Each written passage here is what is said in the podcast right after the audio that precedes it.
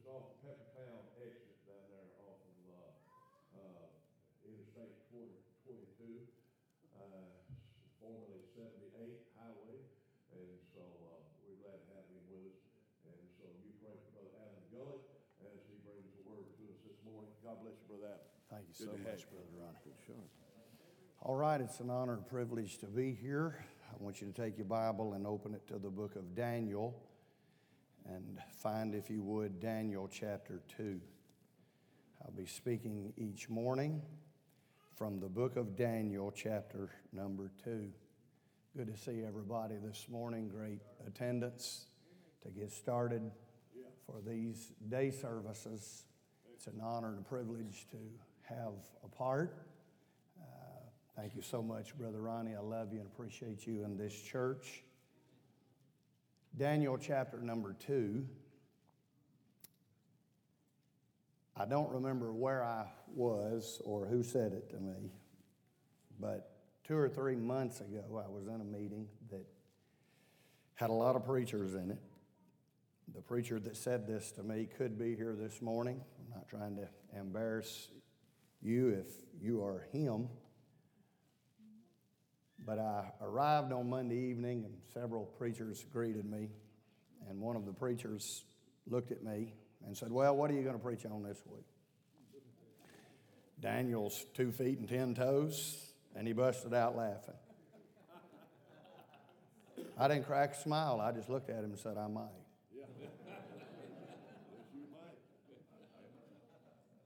Well, these mornings I am. Daniel chapter number two.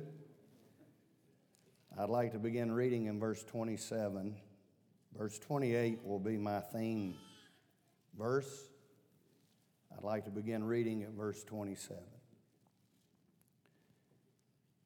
Daniel answered in the presence of the king and said, The secret which the king hath demanded, cannot the wise men, the astrologers, the magicians, the soothsayers show unto the king?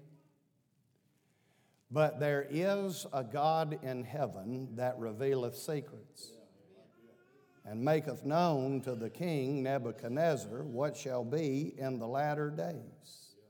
Thy dream and the visions of thy head upon thy bed are these. Come down to verse 31. Thou, O king, sawest, and behold, a great image. This great image, whose brightness was excellent, stood before thee, and the form thereof was terrible. This image's head was of fine gold, his breast and his arms of silver, his belly and his thighs of brass, his legs of iron, his feet part of iron and part of clay. Thou sawest till that a stone was cut out without hands, which smote the image upon his feet that were of iron and clay, and brake them to pieces. Then was the iron, the clay, the brass, the silver, and the gold broken to pieces together, and became like the chaff of the summer threshing floors. And the wind carried them away, that no place was found for them. And the stone that smote the image became a great mountain and filled the whole earth. Look at verse 44 now. And in the days of these kings shall the God of heaven set up a kingdom which shall never be destroyed, and the kingdom shall not be left to other people, but it shall break in pieces and consume all these kingdoms, and it shall stand forever.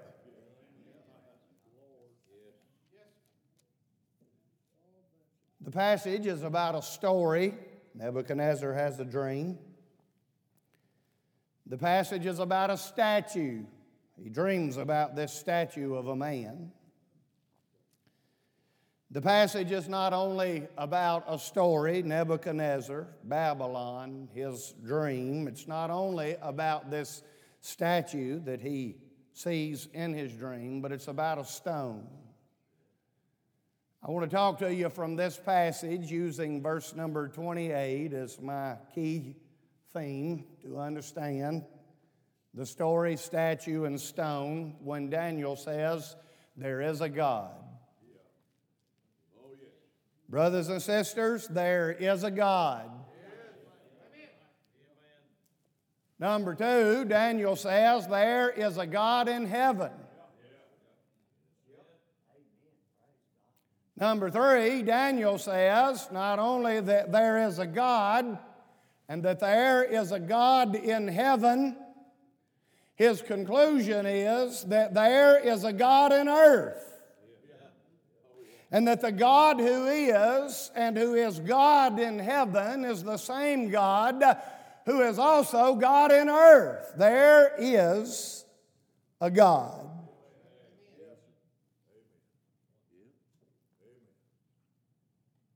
And if there has ever been a time that we need to be reminded that there is a God,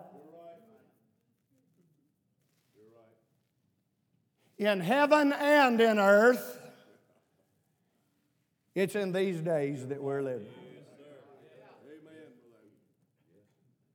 This morning, I want to talk to you about this dream, this story, this statue, this stone, and I want you to see in it what I'm calling the outward scope of history. Tomorrow morning, we'll look again at this story, statue and stone, and I'll point out the downward slope of history. And then Wednesday morning, we'll look again at the story, statue, and stone, and I'll magnify the upward hope of history. Today, I want to speak about what I'm calling the outward scope of history. Daniel, in interpreting Nebuchadnezzar's dream, is giving to Nebuchadnezzar through this dream, this story, this statue, and this stone, all of world history from Daniel's time to the end of the world. Daniel is using a telescope to look from his day, from Nebuchadnezzar in the kingdom of Babylon. He is using a telescope to look throughout the remainder of history, all the way through time to the end of the world as we know.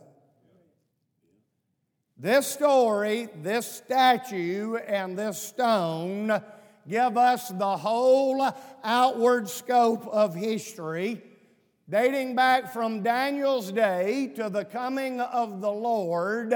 And if that is soon, like we believe that it is, Daniel is summarizing, he is explaining in the story, statue, and stone 2,600 years of world history through this telescopic view in the story, the statue and the stone. The outward scope of history. Daniel is a prophet. He is interpreting this story, statue and stone, as a prophet. He is using it to give God's interpretation of predictive prophecy, which is just pre recorded history. That's all prophecy is it is God pre recording history before it happens, and God, through this telescopic form, is laying down all of world history from Daniel's day to our day. So let me say three quick things about this outward scope of history that we see in this story this statue and this stone. Number one, I want to talk this morning about what I'm calling the focal point of history. The focal point of history is God's involvement It is God's intervention and God's interaction from the beginning of time till the end of time. The focal point of history is that history is His story. History is God's story.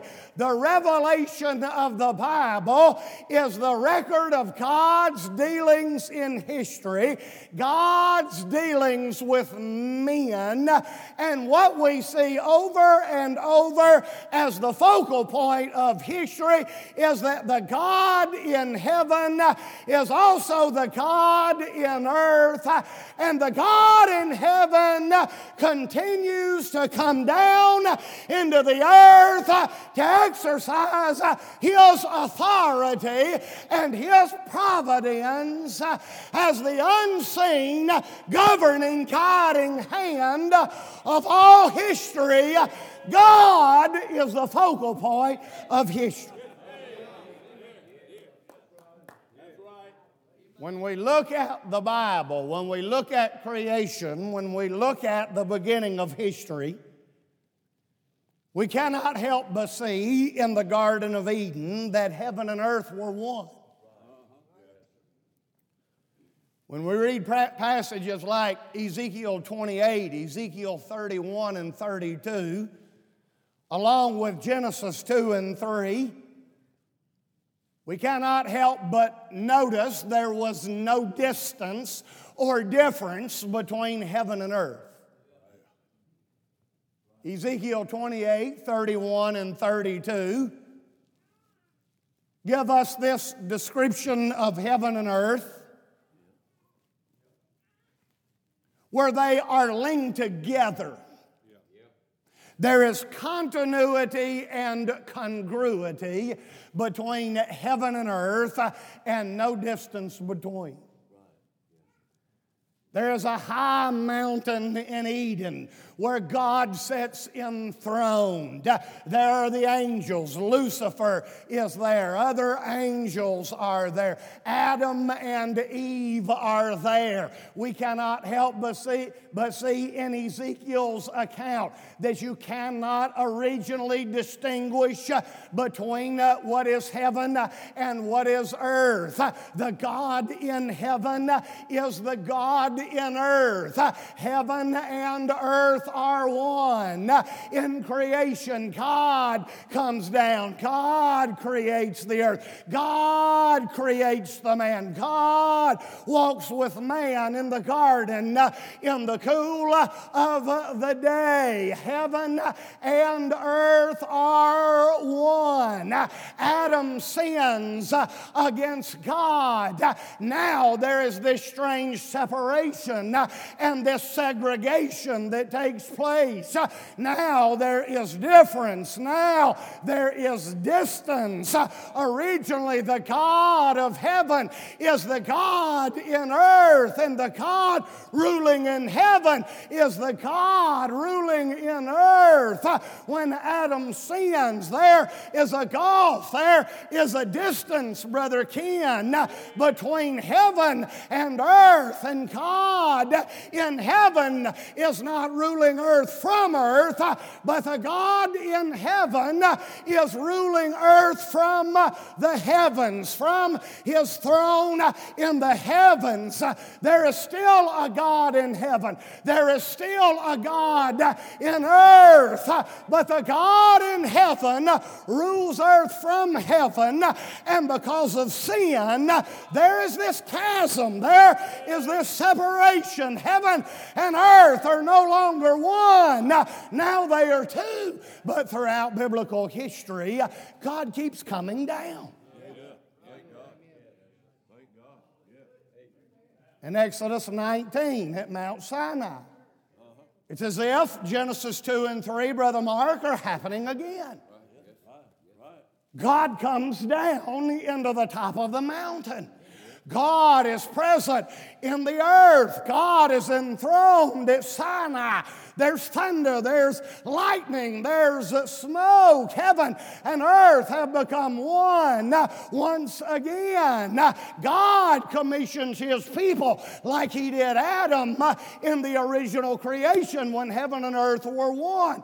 Exodus 19, he commissions Israel. They will be his kings, they will be his priests, they will exercise the dominion that God gave to Adam in the earth. God has come down in the earth.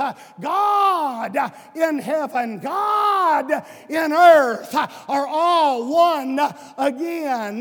God with his people. But while God is in the mountain and Moses is meeting with God, the people, the kings, and the priests, Israel is doing exactly what Adam did. They're sinning against God. There's the golden calf uh, episode. God departs. Uh, God goes back to his throne uh, in heaven. And once again, there is segregation and there is separation in the earth between earth and heaven. But God will not give up.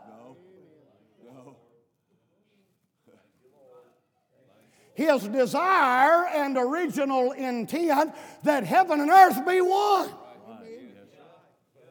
So he commands Moses to build a tabernacle in the wilderness and to put a Holy of Holies within the holy place, uh, and to build an ark of the covenant uh, and a mercy seat. Uh, and once it is built, God does what He did on Sinai and what He did in the original creation. And God comes down into the earth, and heaven and earth are one, and God sits enthroned on top of the mercy seat. Then they build the temple temple. Same scenario. God comes down uh, in the earth uh, to rule through David uh, and his line. David and his line sin against God. God goes back into heaven to rule the earth from his heavenly throne once again. Yet God will not give up his original intention. So, 2,000 years ago, God Himself comes and becomes a man, the prophet, the priest, the king, comes to be what Adam was intended to be, Israel was intended to be. The monarchy in Israel was intended by God to be. He is the last Adam, He is the fulfillment of the law, He is the tabernacle, He is the temple, He is the incarnation and embodiment of God's focal point in all of history. And He comes down, the Word made flesh, dwelling among men to rule the whole planet. God in heaven, God in the earth. And once again they sin. Once again they say, We will not have this man to rule over us. He came unto his own, and his own received him not. Every time God comes down into this world to make heaven and earth one, man is sinning. Man is pushing God back out of this world claiming the world for itself.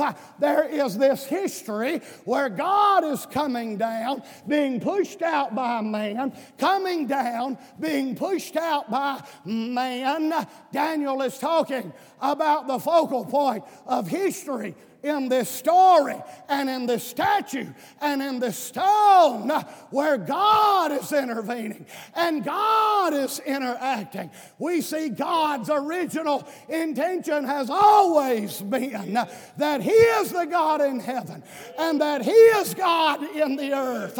He is the God of both and He intends to make them one. Number two, I want you to see not only what I'm calling the focal point of history in this story, statue and stone.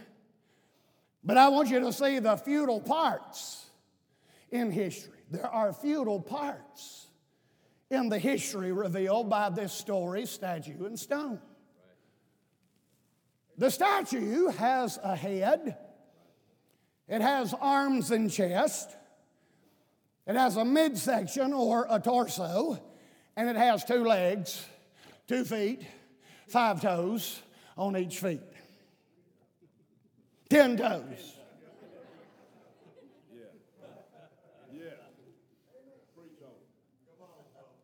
Like, I'm convinced some people are mad about certain things in the Bible. It's not a joke that this is a statue with a head, chest and arms, torso, two legs, two feet, and ten those, and it means something. It is a worldview.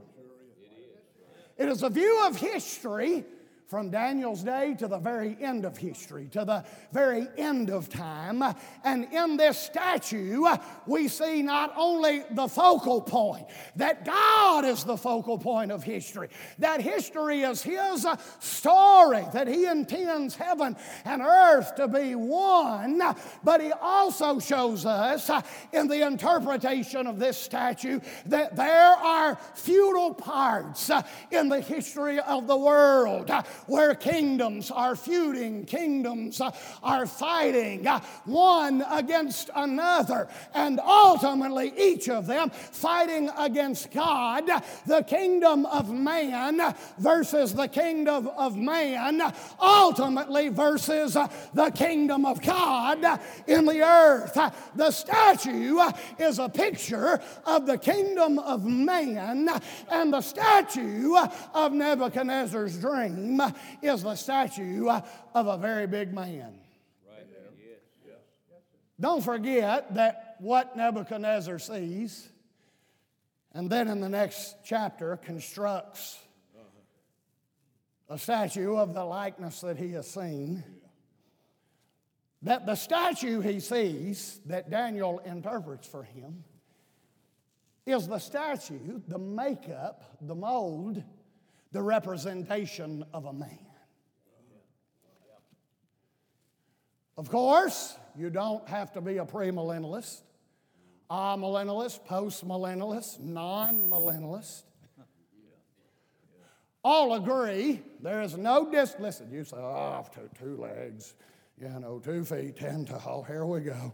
Here's one thing everybody's in agreement on, whatever their theological persuasion, whether they have one or not. This is what we're all agreed on. Because number one, Daniel interprets it in the passage. This is what it all means.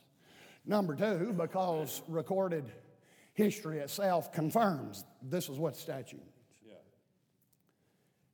Daniel says to Nebuchadnezzar, You are the head of gold. Yeah. The head on this statue of a man, the head of gold, represents Nebuchadnezzar himself and the kingdom of Babylon. Daniel then says to Nebuchadnezzar, You will be superseded, you will be defeated by the chest and the arms, who represent the next kingdom that was to come after Babylon, which was the Medo Persian Empire. Then Coming down, interpreting each part of the statue, Daniel talks about the torso, the midsection area, which is the third kingdom that was to come from Daniel's day, a third kingdom. And this is the Greek Empire or the Greek kingdom that superseded, that supplanted the Medo Persian. And then Daniel moves, interpreting the vision to Nebuchadnezzar down into the legs and the feet and the toes, uh, and explains to him that this is the fourth kingdom. The fourth kingdom, of course, being Rome. Isn't it amazing that the devil hates the book of Daniel? The devil has attacked the book of Daniel. Its veracity, its authority and authenticity ever since it was written down, but has not history confirmed and agreed with prophecy Daniel was making when Babylon was still the world empire? And he said, You'll be defeated by the Medes and the Persians, and they'll be defeated by the Greeks, and they'll be defeated by the Romans. And just as Daniel wrote it down under inspiration and revelation Uh, from the Holy Ghost, so has history borne it out in its outward scope uh, that it all happened just like God said uh, it was going to happen. One kingdom of man versus another kingdom of man versus another kingdom of man. Every kingdom trying to be the man. Right. This statue is interpreted by Daniel as representative of the kingdom of man. There is conflict in the kingdom of man.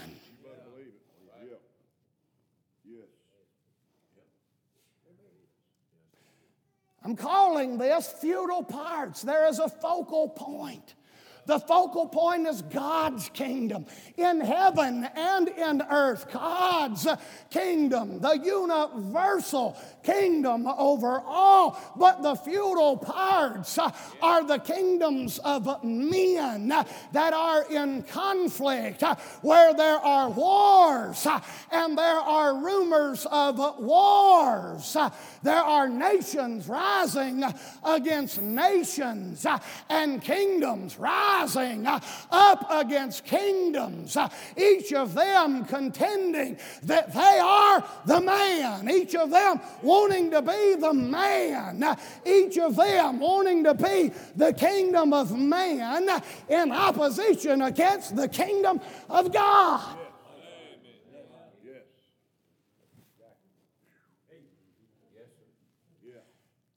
Every nation and kingdom wants to be the man.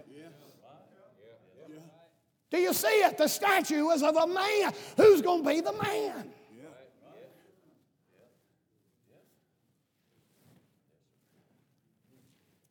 America wants to be the man.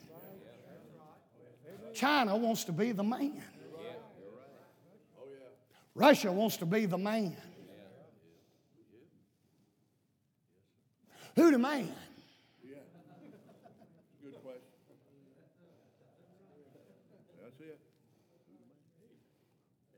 This is not only true of nations, this is true of churches, this is true of preachers.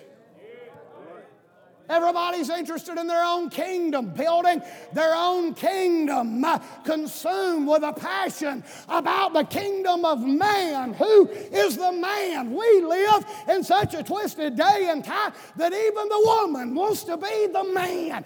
Everybody wants to be the man.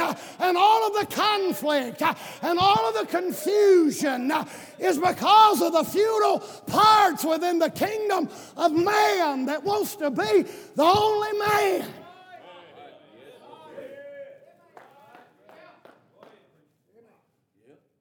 Daniel is predicting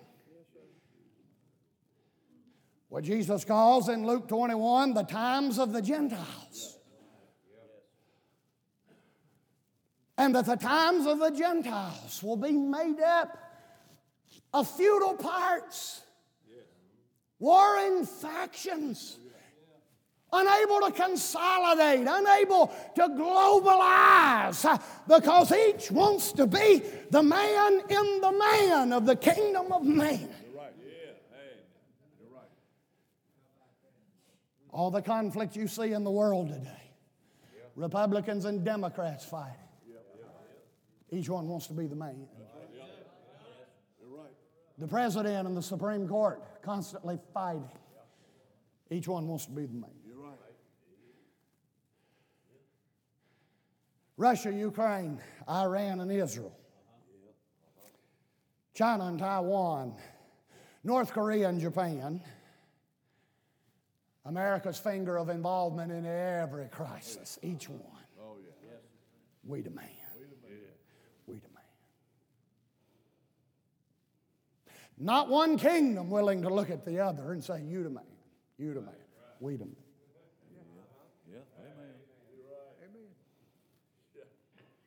Now I want you to notice something, and I'll give you my conclusion this morning. I want you to notice that when it comes to the kingdom of man, the last kingdom always wins in this interpretation.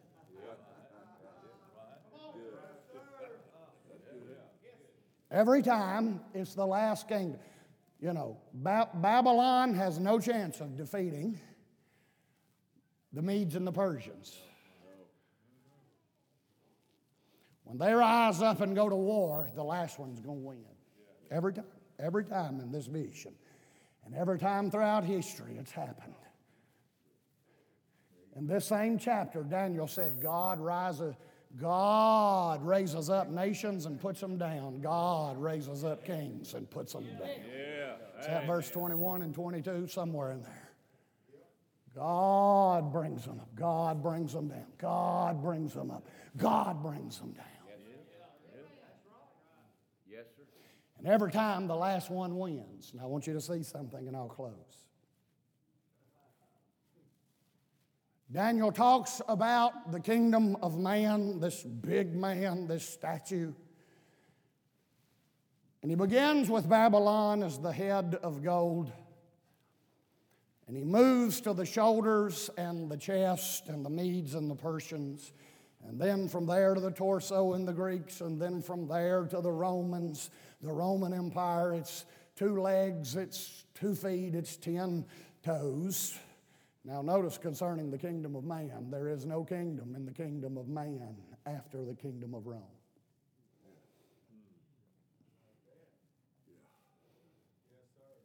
Now, I'm going somewhere. Stay with me just a moment. Now, just keep in mind, just keep in mind, the last kingdom always wins. Daniel does not prophesy any kingdom. God's word does not speak of any kingdom of man in world history after the kingdom of Babylon rises and falls and it's defeated. The Medes and Persians rise, they fall, they're defeated by the Greeks. The Greeks rise and they fall, they're defeated by the Romans. Notice to the end of the kingdom of man, God does not predict, prophesy, or promise any fifth kingdom of man. The last one he mentions is Rome.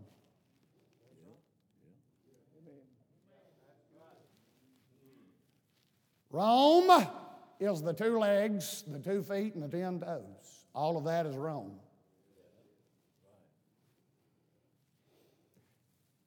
Your legs are the longest part of your body, the longest part of man, mankind.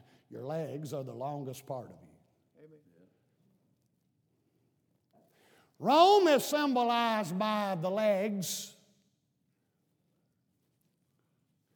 because they are the longest part of world history.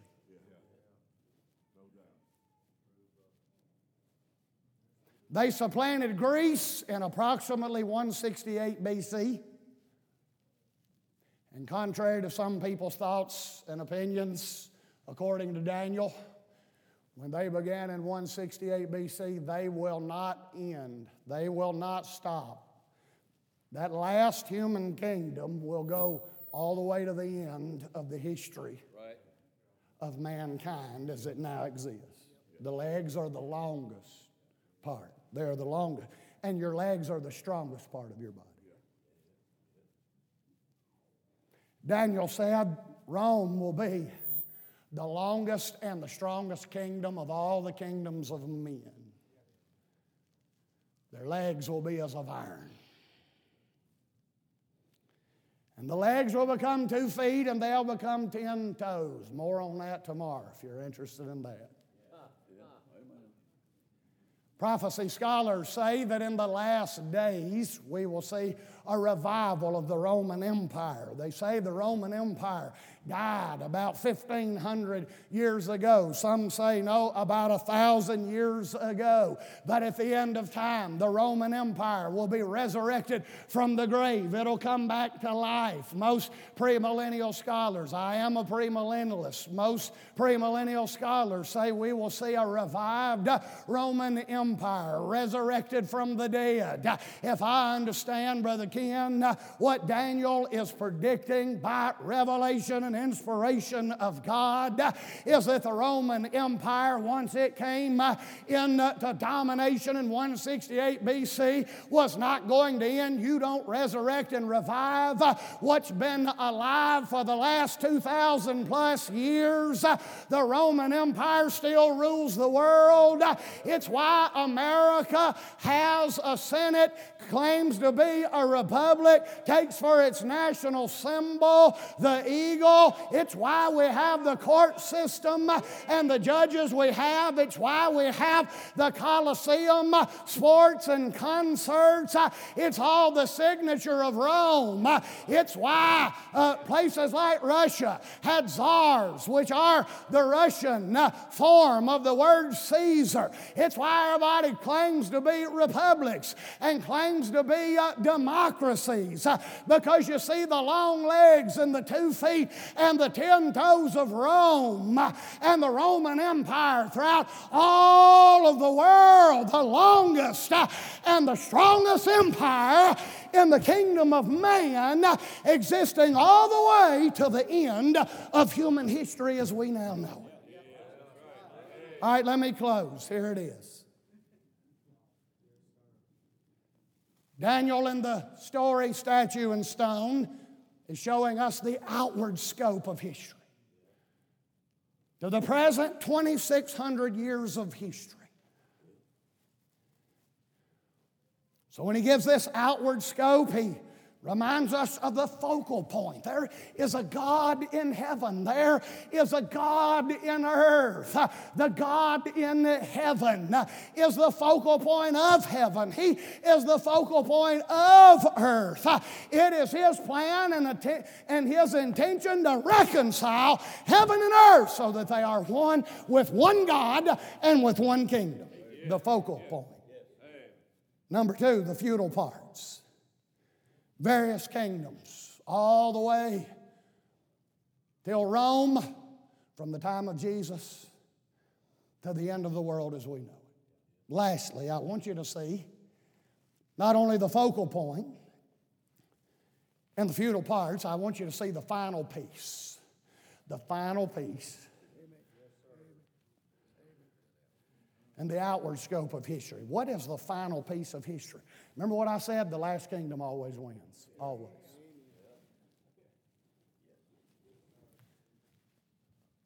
So there's a story and there's a statue. I'm going to talk more about this statue tomorrow. Wednesday morning, this is where I'm closing, and I'm coming back to this Wednesday. We're going to talk about this stone.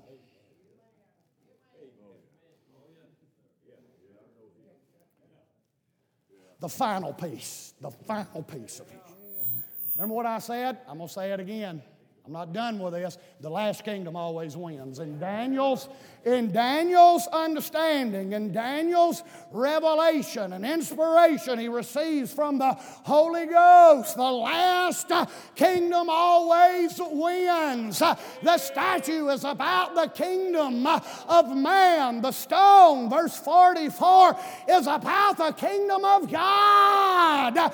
Daniel said, Here's what you saw a great stone came came down uh, off of the top of a high mountain uh, and it crushed the statue and brought it down in the dust uh, until the stone filled up the whole earth and the whole mountain so that what you have in the final piece of history is what you have at the beginning of history.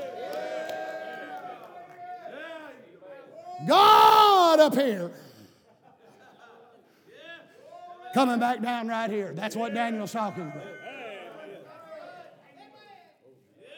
Verse 34 and 35, 44 and 45.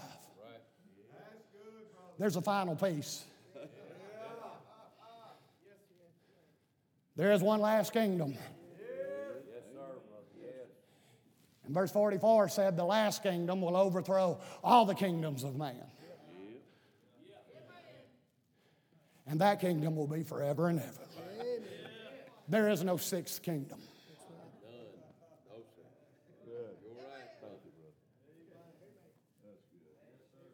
There is no sixth kingdom, the fifth kingdom, the final kingdom. It's an everlasting kingdom.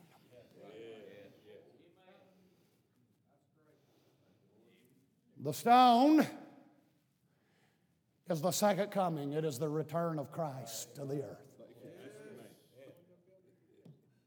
He's coming back again.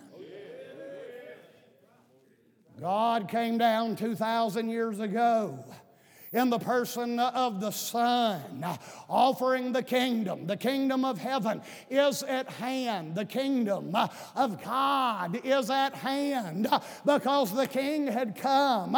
The world, the kingdoms of man would not receive the kingdom of God.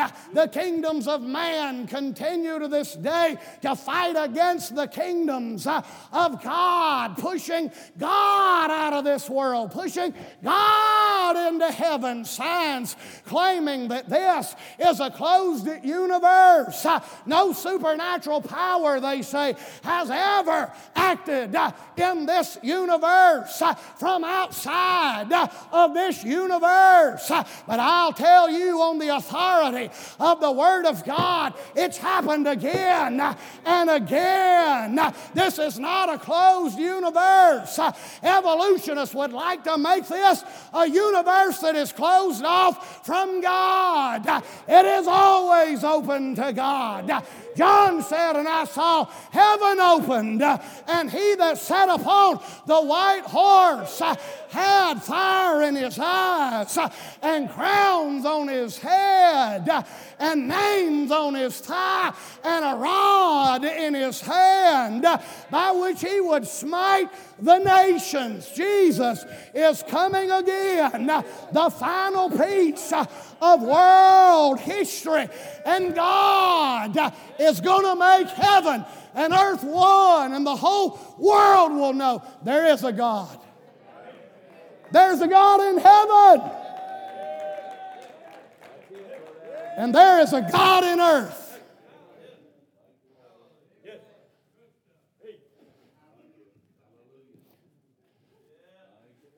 In Revelation 21, John said, I saw a new heavens and a new earth, and a new Jerusalem. Coming down from God out of heaven.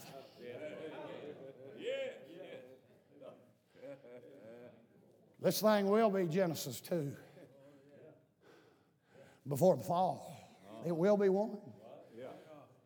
And all the futile parts of the kingdom of man will never stop. The final piece, the fifth kingdom, the kingdom of God. Amen. And since our Lord taught us to pray it, Thy kingdom come, Thy will be done in earth as it is in heaven. Well, someday we believe soon be answered. It will be answered. Even so, come, Lord Jesus.